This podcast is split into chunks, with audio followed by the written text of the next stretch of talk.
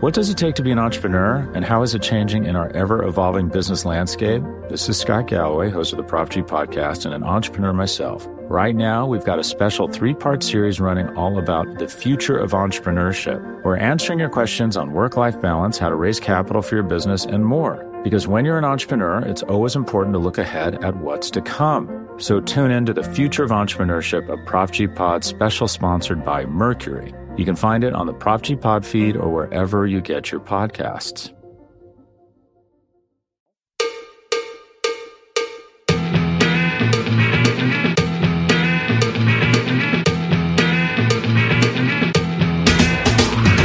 Start! You can call me Bruce. Bruce Nolan is standing by.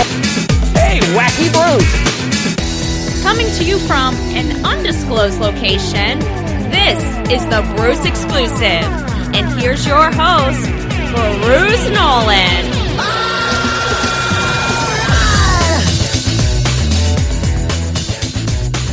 Ladies and gentlemen, boys and girls, children of all ages, welcome to another edition of the Bruce Exclusive, a Buffalo Rumblings podcast. I'm your host, Bruce Nolan. You can find me on Twitter and Instagram at Bruce Exclusive. Welcome back. There comes a time every little bit when you do listener engagement on a podcast where you find yourself a little backlogged and you have to make sure you get caught up. Today is one of those days. It's going to be a take only podcast. Just take after take after take after take because it's been a little bit since I've had an opportunity to do some takes. And because of that, I've got a couple that have been sitting in my email since May. And I kind of need to talk about them. So I figure I'll talk about them live on this show. And those of you who are joining me live on Locker Room can also join in by hitting the request to speak button at the bottom of your application and get in line. And when I'm done with these people's takes, I will grab them verbally and grab them from the comments, and we will do this thing. As a reminder, you can reach me on Twitter and Instagram at Bruce Exclusive. You can email me.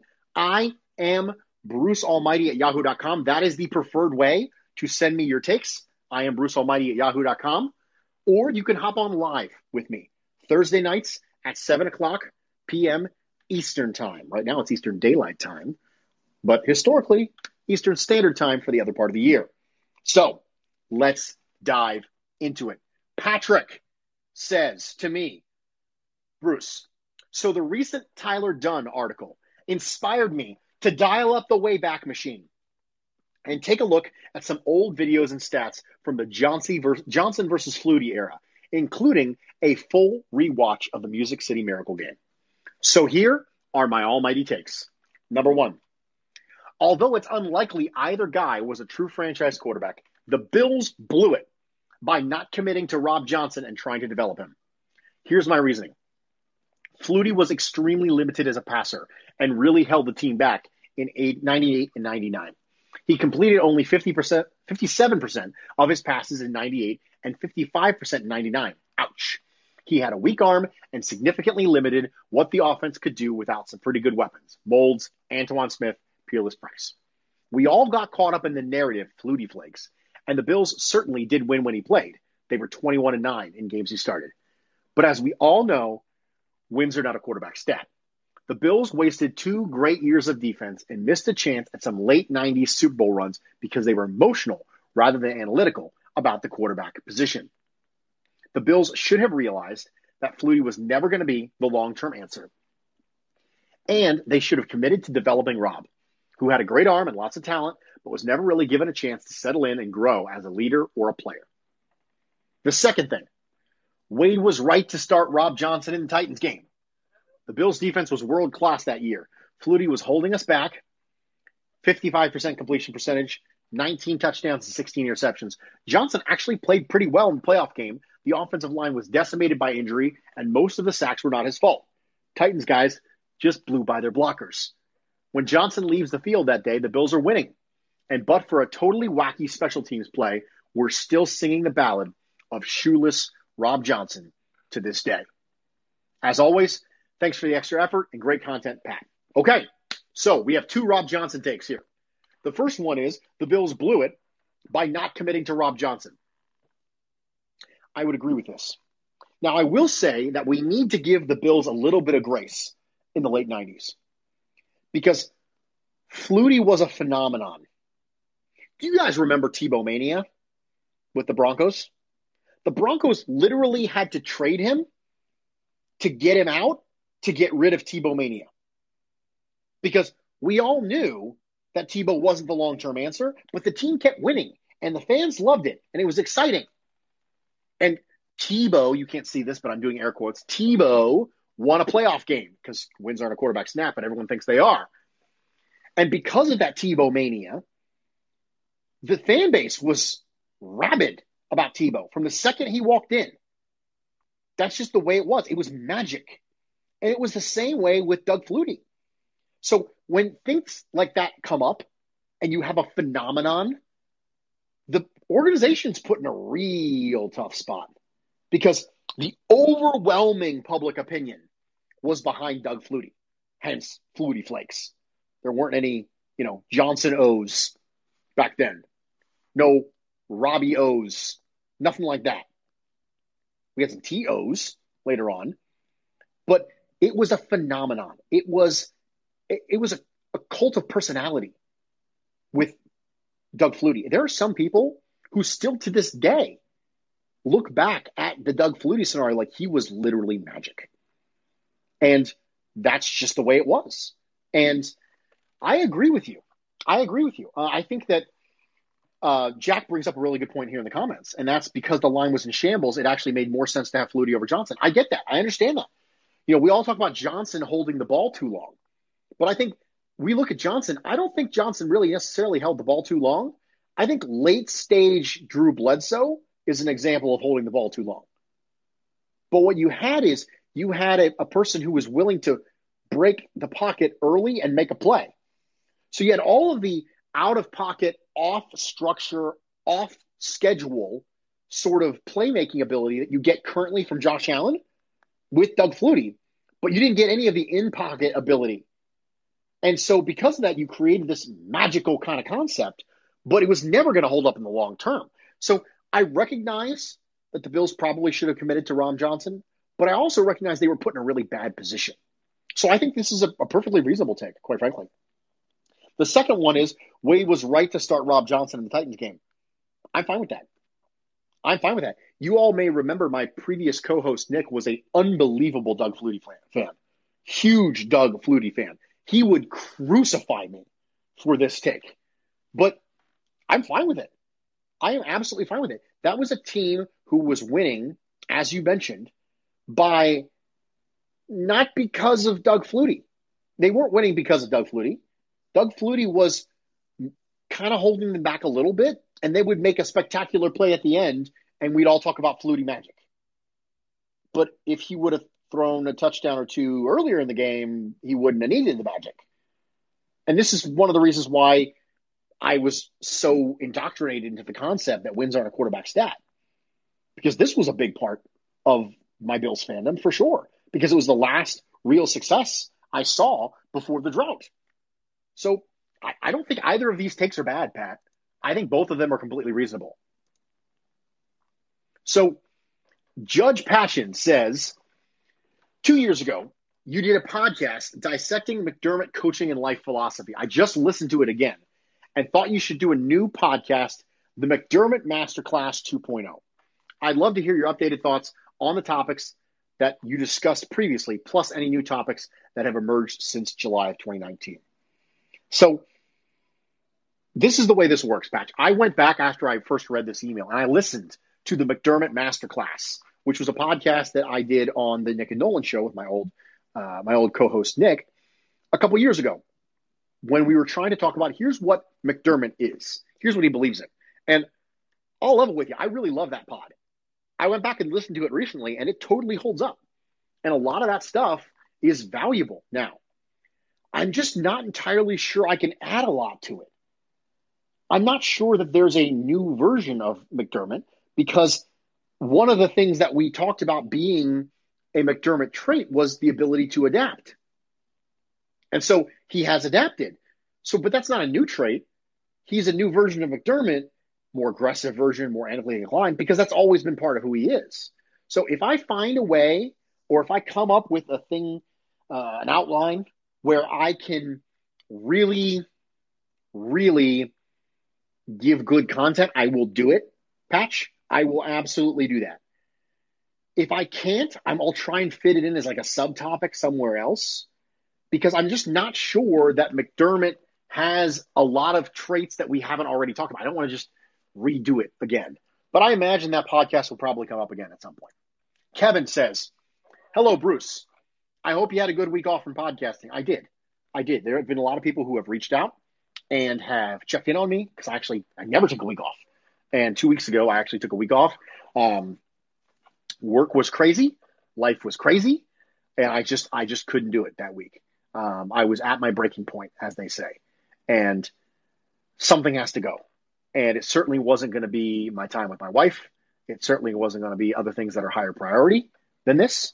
I have a very very clear I have a very clear delineation of my life of what is important to me. And so when stressed, I go to the bottom of the priority list. And that's the thing that comes off first. And so I love to do what I do here, but this is a very small part of the overall Bruce life. So uh, I've been very fortunate to have people like Anthony Marino and Matt Warren in my life who were able to cover for me. And um, they have been they've been really my voice just cracked. I'm not I'm not actually getting emotional. I think my voice just cracked for a different reason. But going through puberty, Bruce is puberty Bruce. Uh, but I have people like that in my life who have shown me grace and have made sure that they have adjusted when things like that have popped up for me, and I'm just really grateful. So thank you for checking in on me, Kevin. Your last episode, episode with Nate Geary, which is called the Worry Algorithm, and the discussion about CB2 got me thinking about roster depth blind spots that coaches may have and how they try to correct them, assuming they correct them at all. In that episode, you were talking about how Sean McDermott has a habit of running his defense with one lockdown cornerback and one serviceable cornerback and doesn't seem to want to deviate from that model. I've had thoughts like this for several years now because it seems like the Beane McDermott team hyper focuses on certain specific positions while leaving other positions a little thin. They approach some positions with great care and then just throw everything at the wall to see what sticks for other positions. I think the best examples are all of the defensive line signings, but the roster is still weak at one tech. A lack of linebacker depth, which has been evident for years, finally hurt the Bills when Milano went down last season as well. And let's not forget the wide receivers Tyrod Taylor and rookie Josh Allen were working with before Cole Beasley, John Brown, and Stefon Diggs came to town.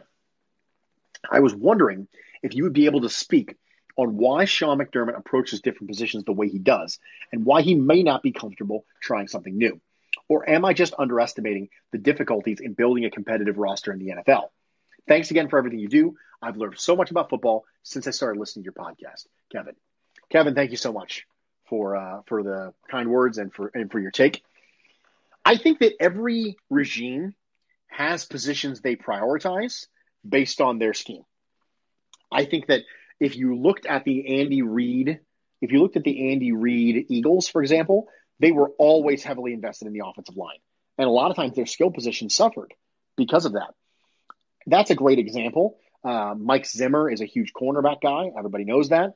Maybe that's why I like him so much. I'm not sure. you know, certain franchises devalue running backs. It's just kind of the way that they approach positional prioritization. And for them, it's not so much that they don't think it's not so much they don't think having a good player there is important. It's that they recognize you cannot have a roster with great players at every position. You just can't do it. Uh, one of the things that Aaron Quinn, uh, co-host of the Cover One Buffalo podcast, uh, found him, find him on Twitter at Aaron Quinn seven one six, who's a friend of mine. One of the things that he always talks about is that listen, just, there's no roster in the world that doesn't have weak spots. It just doesn't exist. Now, in our heads, we want to finesse a roster so that there's no weak points. I do the same thing. I'm in a dynasty league with a bunch of other Bills content creators and Bills media people, and I'm always looking over my roster going, okay, I really need a fifth running back. And I'm like freaking out about a fifth running back. I'm like, listen, you're not going to have a perfect roster from top to bottom. It's just not going to happen. You can't do it. But it's even easier, even easier to do in fantasy than it is in real life football. You just can't do it. You have a salary cap, you have limited resources, and you have time. And as people are falling off contracts, you have to replace them. And your order of prioritization with those things comes along with the positional prioritization that you put. And that's just the way it happens. So I don't think you are necessarily underestimating the difficulties in building a competitive roster in the NFL. And I don't think that Sean McDermott would say, we don't need a good player at cornerback, too. I think really what it boils down to is he's seen his scheme work a lot with a get by guy at cornerback, too. Just a, a decent guy. And I think we can agree Levi Wallace is decent at being a zone coverage corner. I don't think anybody would tell you that Levi Wallace is not a serviceable zone coverage corner.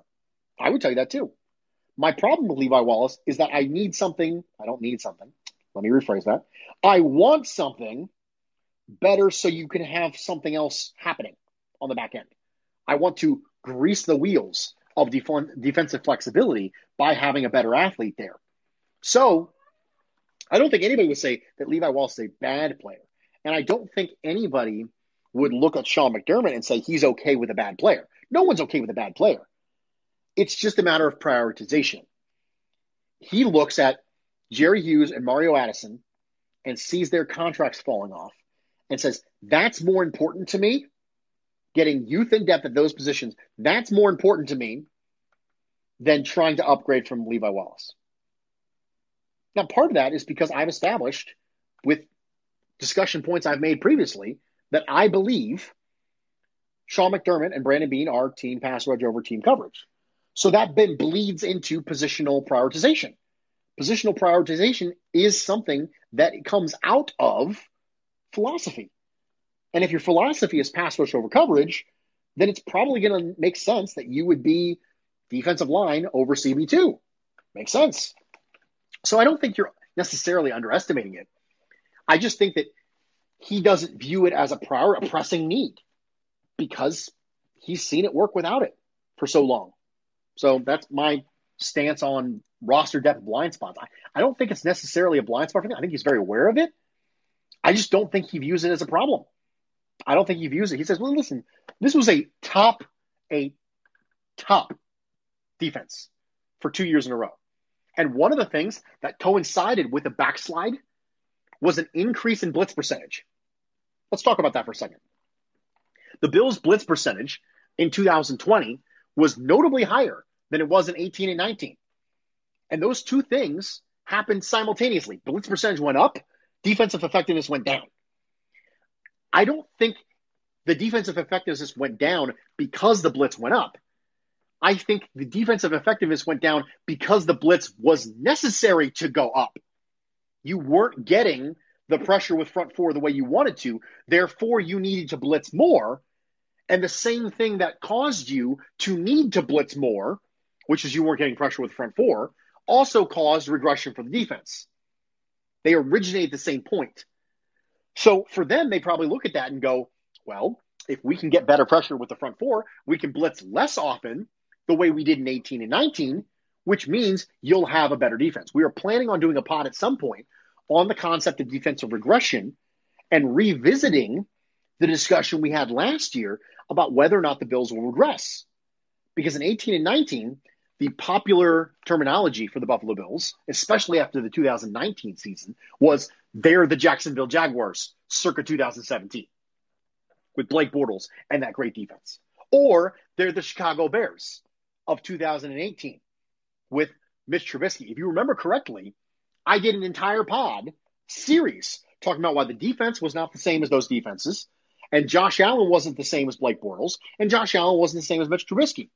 The narrative was so strong, I had to spend almost a month of off-season pod work to combat it, to give you, Bills Mafia, the ammunition necessary to be able to combat that with your friends. That's a big part of what this pod is about giving you things that you can then talk about with your friends when you're getting into arguments with your Cowboys buddies or your Dolphins buddies. Give you logical arguments to walk through as to why something is true or why something is false. Scotty says it's time to bless Bruce with some gems for the content. Double tap my icon if you're here on Locker Room. Heck yeah, baby. I love gems. I still don't entirely know what you do with them, but you know what? I'll take them. I will sign up for those gems. So I appreciate it. As a related note, the gem icon on Locker Room looks like the old gem icon from the old Nintendo DuckTales game. I don't know if any of you guys ever played the NES DuckTales game, but I loved that game to death. And every time I see this gem icon, I think of that particular gem icon that was a collectible in that game. Just weird off the cuff sort of randomness. Danny in the comments says that game was my whole childhood. Let's let's go. Let's go, Danny. The moon theme, the moon theme from the moon level in that DuckTales game, I have that saved on YouTube for like six different versions because I love that song so much. I will occasionally get that song stuck in my head, and I haven't played that game in 25 years or 30 years. I don't it's been a long time since I played that game. So yes, I am all about the DuckTales NES game. That was just awesome. Yes, they remastered it. I know they remastered for the PS3. Uh, they tell me in the comments that they remastered it. They remastered it. I had it for the PS3, but I don't have a PS3 anymore because I sold all my stuff not too long ago with that all that stuff. I got rid of my PS3. I still have some vintage systems, but I really need to find the original DuckTales game. I don't have an NES though. I need to get an NES. Okay, we, we have gone down this road for far too long. We, I have diverted far too long. So, all that to say that I don't even remember where I was going with this. Okay, so Mitch Trubisky, Blake Bortles, Josh Allen, all that stuff.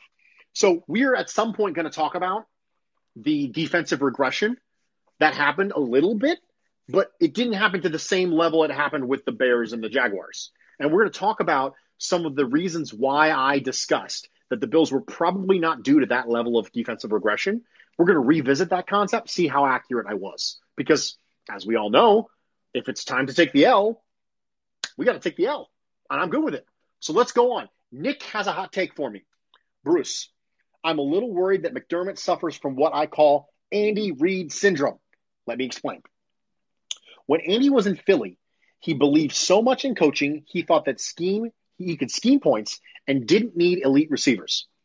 Starting receivers throughout his time were limited to talents such as Tom Pinkston, James Thrash, Freddie Mitchell, the people's champ, baby. His only Super Bowl appearance was when he added T.O. He finally relented by adding higher end receivers such as DeSean Jackson and Jeremy Maclin.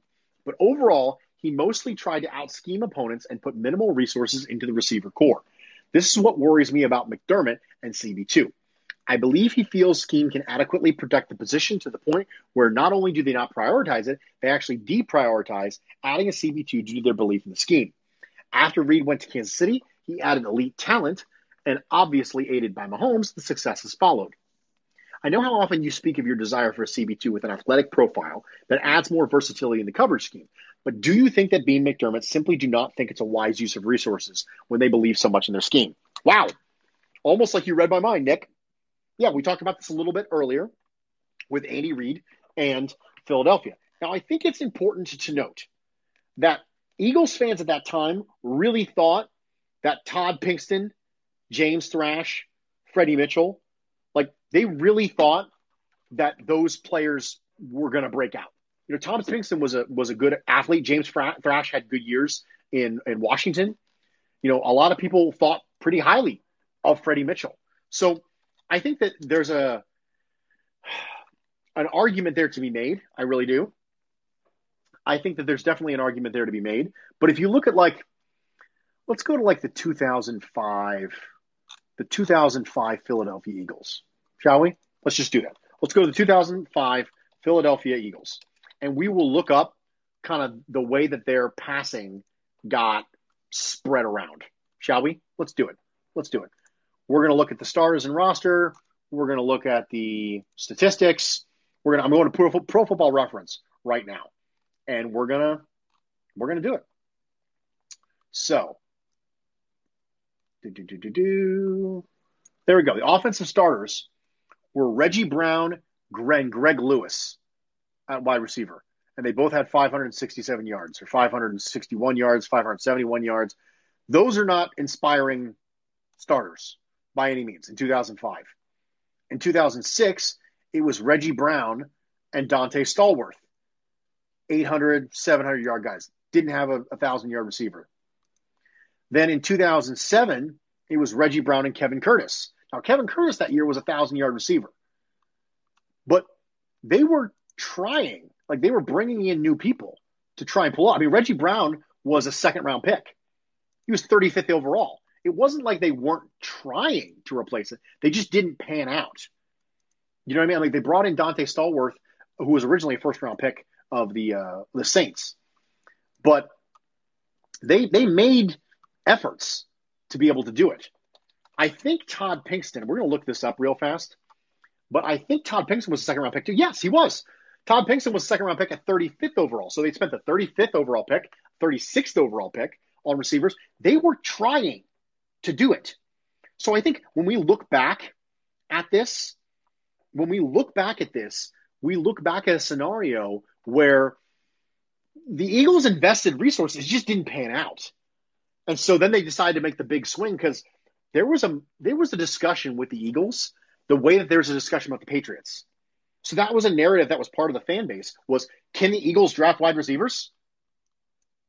We're talking about that now with the Patriots, but that was a, a that was a narrative with the Eagles. It was a scenario where the the fan base was kind of on Andy Reid about throwing the ball all the time and not throwing enough, not running enough with with Westbrook. That was a big part of the narrative. And they said, "Well, hold on. Now, if you're going to throw the ball all the time, why don't you get better receivers? Why can't we draft receivers?" Freddie Mitchell was a first round pick, 25th overall. So this is the 25th overall pick, the 35th overall pick, and the 36th overall pick, trying to find receivers. So you could make an argument they should have used their first round pick more often, but these are high seconds and low firsts that they're trying on wide receivers. It wasn't like they didn't try. So I think it's important. The difference between the Andy Reid scenario and the and the Sean McDermott scenario is resources. Sean McDermott has spent a one year, $6 million contract on Josh Norman. He spent a one year, handful of million dollar contract on Kevin Johnson.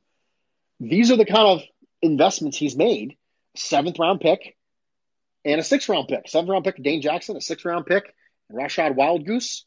You know, brought in Vontae Davis for a couple million off the street. Like he hasn't really made significant investments in corner the way that the Eagles tried to with the wide receiver position. So I do think it's a little bit different. I think it's important that we point that out. I think that there is more of a case of the scheme the scheme confidence protecting that position and deprioritizing that position with McDermott than there is with Reid. So I actually think McDermott, I think the point has has a valid is a valid you know stance to the point for sure. But I think that it's probably even more so true with McDermott than it is with Reid. So that's my that's my opinion. We are going to go to the comments right now, and we're going to go to the speaker request. Brian is here. here. The Cowboys fan. The Cowboys fan is here with me live. Brian, how you doing, dude? Pretty good, man. First time listening to you, man. I got to say, I'm a fan already. Dude, I'm awesome. I'm, I'm thrilled. That's awesome. That's fantastic. Uh, you know, I don't know how you popped in. We were talking before I went live that you're a Cowboys fan and you just kind of stumbled in here. So, uh, given the fact that this is a pretty open forum and the fact that you can have a take about anything. This doesn't even have to be a take about the Bills. So hit me with a take. It could be football, it could be life, it could be food. Hit me with a take, and it doesn't obviously it doesn't even have to be about the Bills because you're not a Bills guy. Let's hear it. Okay. Uh, this one's probably a little bit unpopular, but here's what I'd like to see. Okay. I feel like the NFL is going to slowly start drifting towards an 18, 19 game sort of season. Okay. Mm-hmm. And what I'd really like to see is a is a hard cap on individual games by players. So, say the NFL extends it to a 19 game season, they should put a cap on players to only play 16 games per season. So every team would have to have a, a quarterback who starts three games a year. They'd have to have a running back that starts three games. They'd have to have a receiving corps. It'd be uh, mostly guys coming up from the practice squad, but it would be uh, honestly it'd make it'd make fantasy football more interesting, and uh, it would be it would be a lot. It would be I don't know. I don't know. I'll leave it at that. I want to hear what you have to think about that. Okay. Brian, I appreciate that, man. Okay, so uh, first off, I love it. I, I love the out of the box thinking. I absolutely love it. I think that one of the things that I hate about the NFL expanding the games is I don't think it's good for the product because you already struggle at the end of the year with the NFL game being a, a, a game of attrition. I think it's really ironic that we all just generally accept the fact that football is a game of attrition, especially as you get close to the playoffs. There is a correlation between later bye weeks and teams who make the Super Bowl. That is a correlation that happens because it's a game of attrition. So we all generally understand that it's a game of attrition. Okay. But then at the same time, we go, let's add more games. That makes no sense to me. So I'm completely out on more games. But if they keep doing it, I would absolutely love to see a second bye week. And if they keep doing it, I wouldn't mind at all seeing a hard cap. If the NFLPA says, you know what, we've had enough, you can have your 18th game, but every player is going to get capped. It'll be, they call it load management in the NBA. So we could build that into the CBA where it's enforced and contractual load management. And I would have absolutely no problem with that at all. I would be completely on board with that. So I think that's a, I think that's a great take. I do think that the NFL would fight like tooth and nail.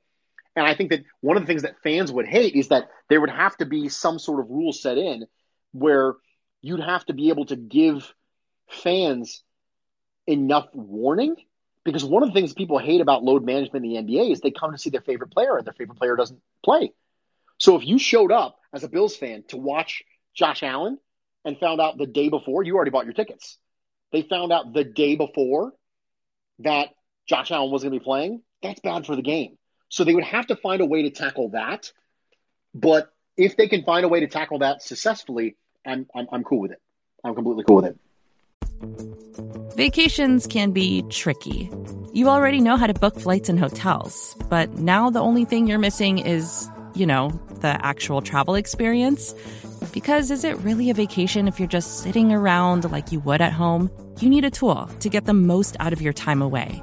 That's where Viator steps in. You can book guided tours, activities, excursions, and more in one place to make your trip truly unforgettable. Viator has over 300,000 travel experiences to choose from. Everything from simple tours to extreme adventures and all the niche, interesting stuff in between. So you can plan something that everyone you're traveling with will enjoy. Real traveler reviews give the inside scoop from people who already been on the experiences you're considering, so you can plan with confidence. Free cancellation helps you plan for the unexpected and 24 7 customer support means you can travel worry free. Download the Viator app now and use code Viator10 for 10% off your first booking in the app. Find travel experiences for you. Do more with Viator. What does it take to be an entrepreneur, and how is it changing in our ever evolving business landscape? This is Scott Galloway, host of the Prop G podcast, and an entrepreneur myself. Right now, we've got a special three part series running all about the future of entrepreneurship. We're answering your questions on work life balance, how to raise capital for your business, and more. Because when you're an entrepreneur, it's always important to look ahead at what's to come. So tune in to the future of entrepreneurship, a Prop G pod special sponsored by Mercury. You can find it on the Prop G Pod feed or wherever you get your podcasts. EB, you are up, man. You are up with Bruce. How you doing, dude? Good evening, Bruce. Can you hear me okay? I can hear you fantastic, man. What can I do for you? Awesome. Well, I just uh, first off, before I get to my very uh, boring take, uh, on, be- on behalf of myself and Bills Mafia everywhere, just thanks for the content you provide. I feel like I've become a smarter football fan because of you. So, just kudos, my man.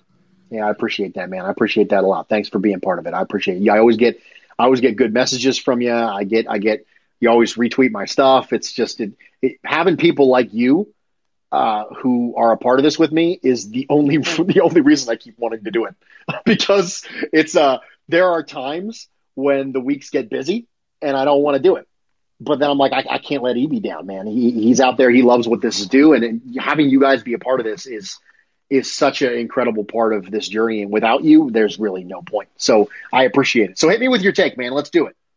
Uh, okay, so I, I'm a big fan of Locked On, and Joe Marino mentioned something earlier this week, and I was like, I wonder what. I, and I looked up some of the stats, and so he mentioned how the 2020 roster was kind of, you know, we didn't have a lot of major injuries, and I started thinking about, well, you know, Edmonds tweaked his shoulder, and a couple of small ones, but then I was thinking we kind of did get through the season without any major, quote unquote, major injuries. And I just wanted to think, you know, ask you, like, what do you think contributes to that? Would it be like, is it literally just pure luck? Do you think our new facilities have something to do with it? Um, conditioning is better, anything like that. So I'll uh, I'll cool. take your answer off the air. Awesome, man. I appreciate it. Okay, so the natural and obvious response that everyone's going to have is the, the Bills have unbelievable training facilities. Uh, when Cole Beasley came from the Cowboys, he was like, holy crap, these are great facilities. And the Cowboys have great facilities. So even he was impressed by things like that. I do think that the Bills did have a little bit of injury issue, but one of the things that they measure injury issues with is lost games. So we had people playing hurt, which is a little different because you have injury issues, but they don't show up the same way on the metrics. Players like Tremaine Edmonds. You know, Tremaine Edmonds hurt his shoulder early on and just kind of limped through it for a large port. I, I, I, mentioned this on a previous podcast that I really think that our opinion of Tremaine Edmonds' play thus far in his career and just generally his opinion, our opinion on him as a whole, would be different had he suffered the shoulder injury and sat out versus trying to play through it. I think that we would look at Tremaine Edmonds different. Uh, Milano got hurt, but the Bills have historically been fairly healthy in regards to missed games. And I think that that right there, that's where the facilities come into play. Because I really do think that a lot of injuries are simply luck. And what the facilities and the doctors help you do is they help you manage it more so than they help you prevent it. So I'm going to say that again. I think that one of the things the Bills facilities help them do is that helps players manage them more so than helps them prevent them. Because sometimes this stuff is just fluky. This is a contact sport. Luck is a big part of football. We don't want to talk about that, but luck is. Luck is a part of football. So when you have a shoulder injury, the thing that prevents you from having to take a you know take an entire year off is your ability to manage it. And that comes from the coaching staff communicating with the medical staff and the medical staff knowing when the right time is to pull the trigger and how to properly manage that injury. So i think that when it comes to games lost the bills have been healthy but i think that's mostly because that the injuries they did have if they don't require surgery you can kind of limp along with them due to the facilities. So they have had some good injury luck. And when they've gotten unlucky, they've been allowed and able to kind of limp through them. So that's my that's my opinion on that. Danny, you are with me. What's going on, man? Yo, Bruce, can you hear me, sir? I can hear you great, man. I can hear you crystal clear. Hit me. That's Man, it's an honor and a privilege, man. I just want to tell you, I'm a numbers guy, and and you're just you hit me every week, and I just I love listening to you, bro. I really appreciate it, and I really just want to say that I really appreciate your integrity to your priorities. It, uh, it's a really refreshing thing to hear and see. Um, well, I, I, I, appreciate that, man. I appreciate that a lot. This I I love this very much. Everyone knows I love what I do. I love my wife more. I love my oh. job more. I love my dogs more. I love my and I think I think that's healthy. I think it's good. I think sometimes we get our priorities kind of screwed up a little bit in life. And if you show me someone's decisions, I'll show you their priorities because exactly. really we don't we don't think about it very much. But decision making is simply priorities being waged against each other. So when you say, okay, I want this or this, and it's a conflict between a binary, which is higher on my list. So if you show me somebody who makes bad decisions, I'll show you somebody who's got bad priorities. So I appreciate that right. very much because it's something I I'm trying trying really hard to make sure that while I have this limited amount of time on this planet, I make sure I get it right. So I appreciate that. Hit me, yeah, man. man. Totally refreshing. So here's my hit. Um, I'm I'm curious what you think about Um, a couple things. I know I commented earlier about Harry Phillips taking over one tech prior, uh, mm. majority of, of snaps potentially. Um, I think it's possible, not necessarily highly probable. But my other take that I that I wanted to talk to you about is I think that we're going to go back to a higher base package percentage than we had last year, based on um, some of the things that you saw against Baltimore. Right, um, bringing in a couple of more, bringing in linebackers more. I think it was fifty percent of the time, possibly. Um, I, don't have a good reference. I was listening to, I think it was Jay Spence today, said something about 50% of the time they ran base package against Baltimore um, instead of nickel, which was, I think, 90% of the time throughout the year. Wondering what your thoughts are on the guys we brought in, Tyrell something and Adams. Mark. Yeah, Tyrell Adams. I, yeah, I, I, got messed up with Trey Adams for a second there. Um, and then there's Marquel Lee, I think if those guys would help us run a better base package than AJ Klein with Milano and Tremaine. Um, curious what you think about the one tech with Harry and about the base about the base percentage going back up uh, based on uh, Titans and uh, Carson Wentz being with Indianapolis. All right, dude. I appreciate it. First off, with the one tech stuff, I don't think that's crazy. I really don't think it's crazy. I, when I first saw it in the comment section, the idea that Harrison Phillips could be pushing for starter snaps, I think that Star Star is a big question mark on this team because you know year off, you don't know what they're going to look like when they come back. Um, he could be great. Um, you know, Harrison Phillips keeps talking about how being two years removed, he's 100% for the first time ever. And the last time he felt 100%, I feel like he was dipping into those snaps a little bit, which was the Cincinnati game, you know, two years ago. So I do think that there's a possibility that happens by week six, week seven, week eight. Plus, you know, the Bills need to know if they want to resign Harrison Phillips. If they think he can be the one tech of the future, thus far in his career, I have not thought that Harrison Phillips is a starter caliber one tech. But I don't think it's an insane take at all in regards to Bills playing more more base, if Tyrell Adams plays well, I absolutely think that's true. One of the things you saw from the Panthers during Sean McDermott's time is you saw, saw a lot more base because you had Shaq Thompson. And if Matt Milano, we keep talking about trying to get a big nickel, right? What if they just use Matt Milano like Shaq Thompson? What if Tyrell Adams and Tremaine Edmonds are your base you can't see me, I'm doing air quotes, base linebackers, and Matt Milano is your Shaq Thompson. Would that be so insane? Of course not. I think if Tyrell Adams plays well, then you're okay doing that. You just want to make sure that you're lining up the efficacy of your third linebacker with your nickel cover corner or your nickel defender, whoever that is, whether that's a safety or whatever it is. So it's you have a decision to make. Is it going to be a third safety? Is it going to be a third corner? Is it going to be a third linebacker? Those are your options. So you take Taron Johnson versus Matt Milano versus, uh, let's say, Jaquan Johnson. Or whether you look at it, Taron Johnson versus Tyrell Adams versus Jaquan Johnson. That's how you got to look at this. And against specific schemes who run, run a little bit heavier, uh, specific schemes run a little bit heavier, like Baltimore, for example, then I don't think that's insane. I do think it's weird that AJ Klein got a contract that is essentially two years and let's see, because I think Tyrell Adams is a better player than AJ Klein.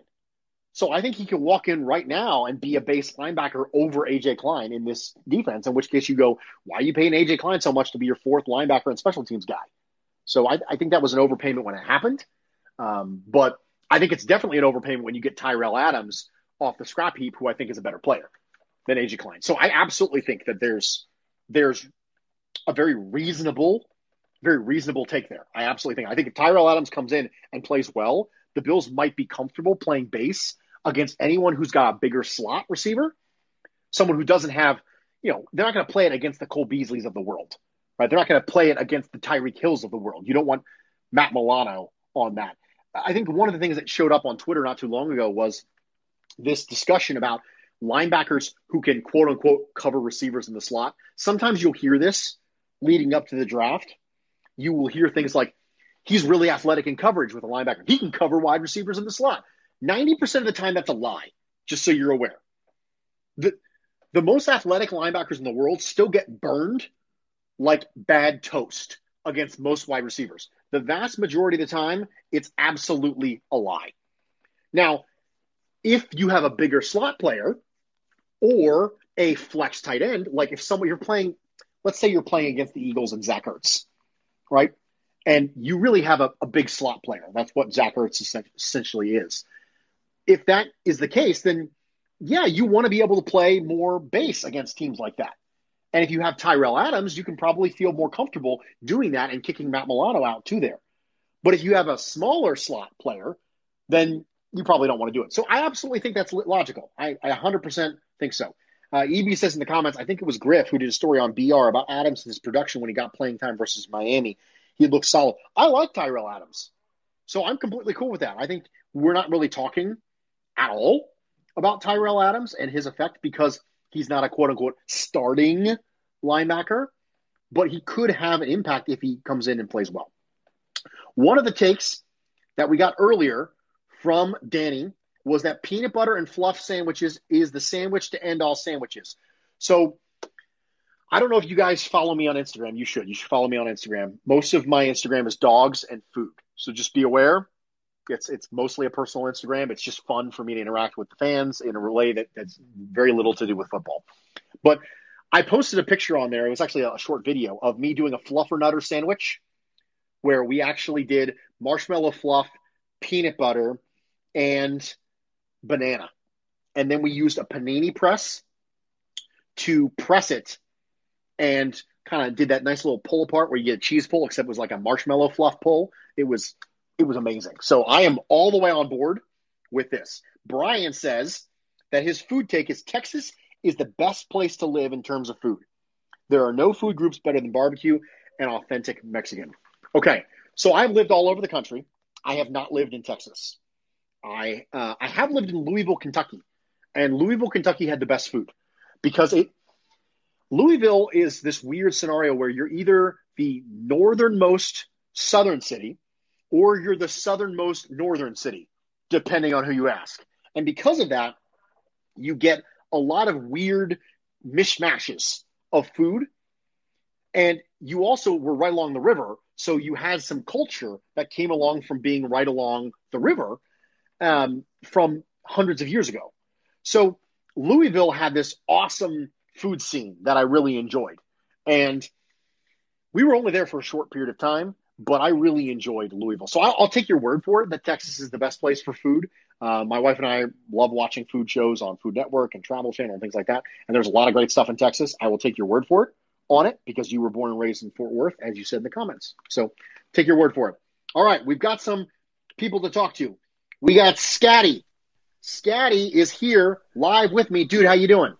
Oh, fabulous, Bruce. You're making my day right now. Been listening to the pod for years. You do a fabulous job. That's awesome, man. You guys are so kind. Thank you so much. You guys have been so gracious to me. What hit, hit me with a take, Scotty. What you got? Take take then a question. So the okay. the take is I'm a Bills fan in Chicago, and so I've watched every single game of Mitchell Trubisky's career and it will be a uh, miracle if he's able to run an offense. I heard some takes from the Bills people early when we got Mitch that, well, if you know he has to come in and run the offense, he could do that just fine. I have serious doubts he can run to the grocery store without messing it up. okay. Serious doubts. And then my second one is just more of a question about the meaning of the Bills. Being in Chicago, being really the only Bills fan in school in my friend group, what the Bills meant has always been a top priority for me. So I would just love your personal take on just the kind of spiritual, wider, ethereal meaning of Buffalo Bills. Thank you very much. All right, man. So, first off, the Mitchell Trubisky thing. I think anyone who is a Bears fan will probably tell you that. They'll probably tell you, hey, you know, this guy's a bum. And I think we need to talk about backup quarterbacks as a gradient rather than a binary. I don't think it's is Mitchell Trubisky a good quarterback. I think it's is he better than Matt Barkley? And I would say that Mitchell Trubisky is better than Matt Barkley. And one of the things that I was pushing against last year is that you have a team who's in a Super Bowl window who is one hamstring pull away from Matt Barkley, who the entire offense just kind of collapses with Matt Barkley in.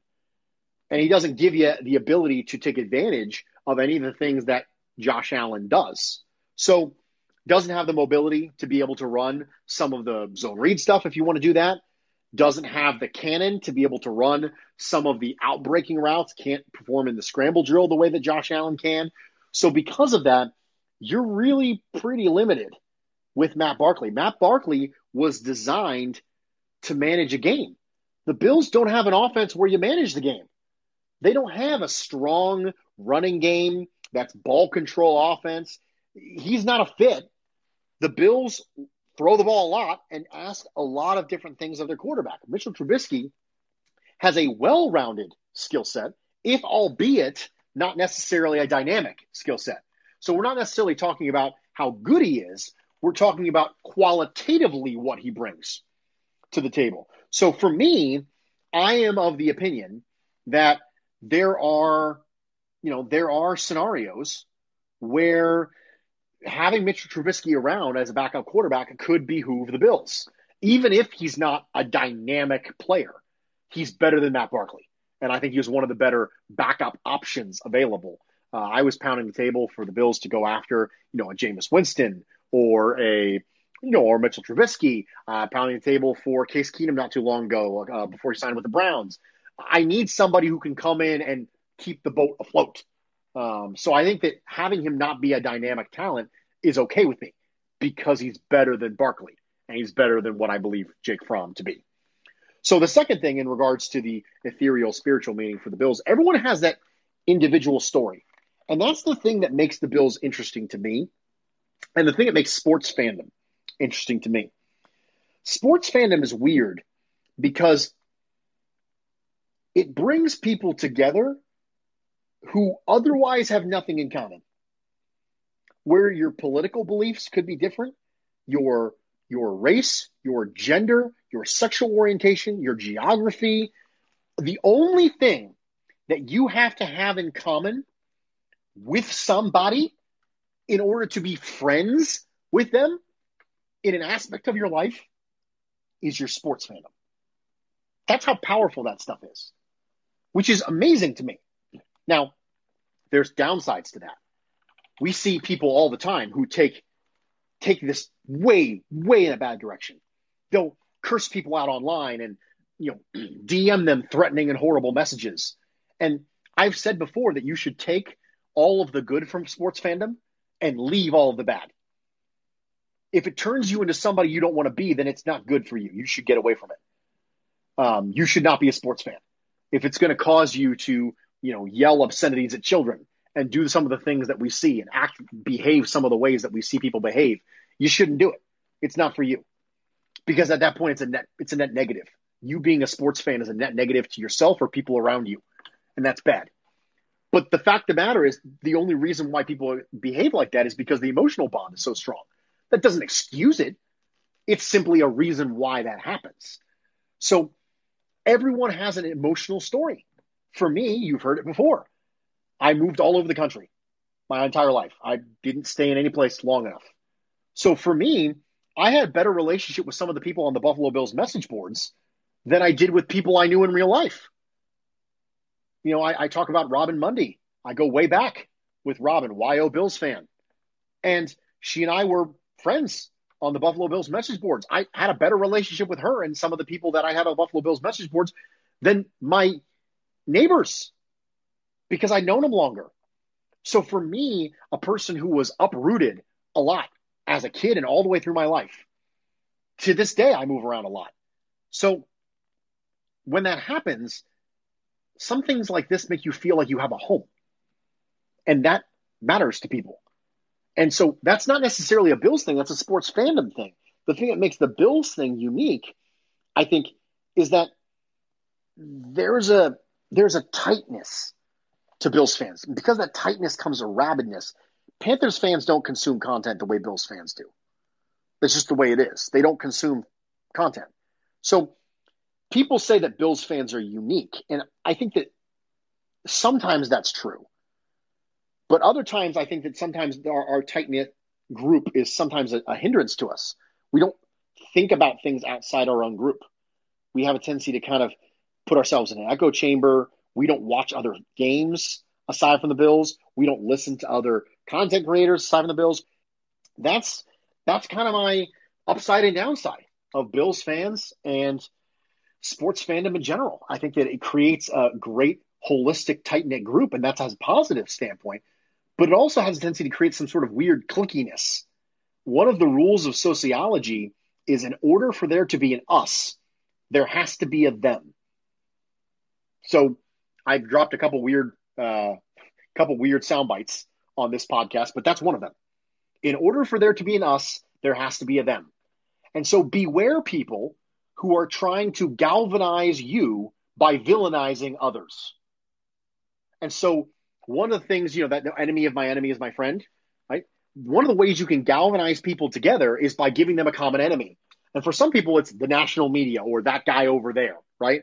And we can say, well, that guy over there, look what he's doing to us. And that has a tendency to kind of prey on that fandom to create a universe where you're galvanized over a mutual hatred of a third party.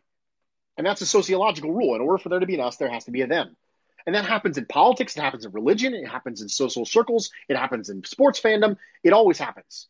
There's an attempt to galvanization through villainization.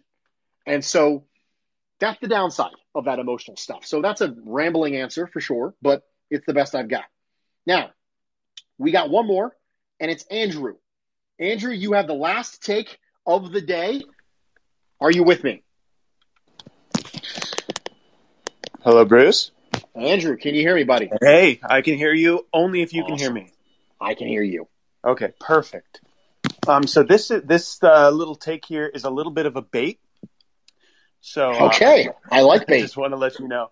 Um, my my thought is we we just as sports fans uh, specifically will talk through uh, the Bills vacuum is we keep focusing on how exciting the new culture is uh, with the new regime, with the new front office. There's a lot of language that's changed. There's a lot of uh, growth in personnel and familial ties throughout all of One Bills Drive. And I think it's really fascinating as someone who has, you know, been on, uh, like been in teams, uh, not necessarily even sports, but in like my day to day with people that I work with, been in toxic environments and know the difference between those toxic environments and those really supportive groups and collectives that I've worked with.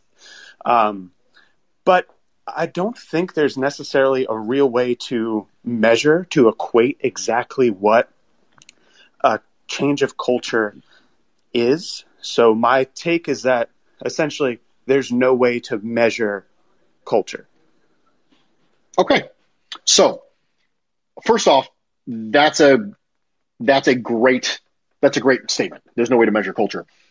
Um, I was thinking about this after you posted in the comments that culture is a country club uh, not too long ago, and I was thinking about how I was going to respond to that, and something came to me, and you guys can tell me in the comments if you if you if you think that this is a, a decent take, right?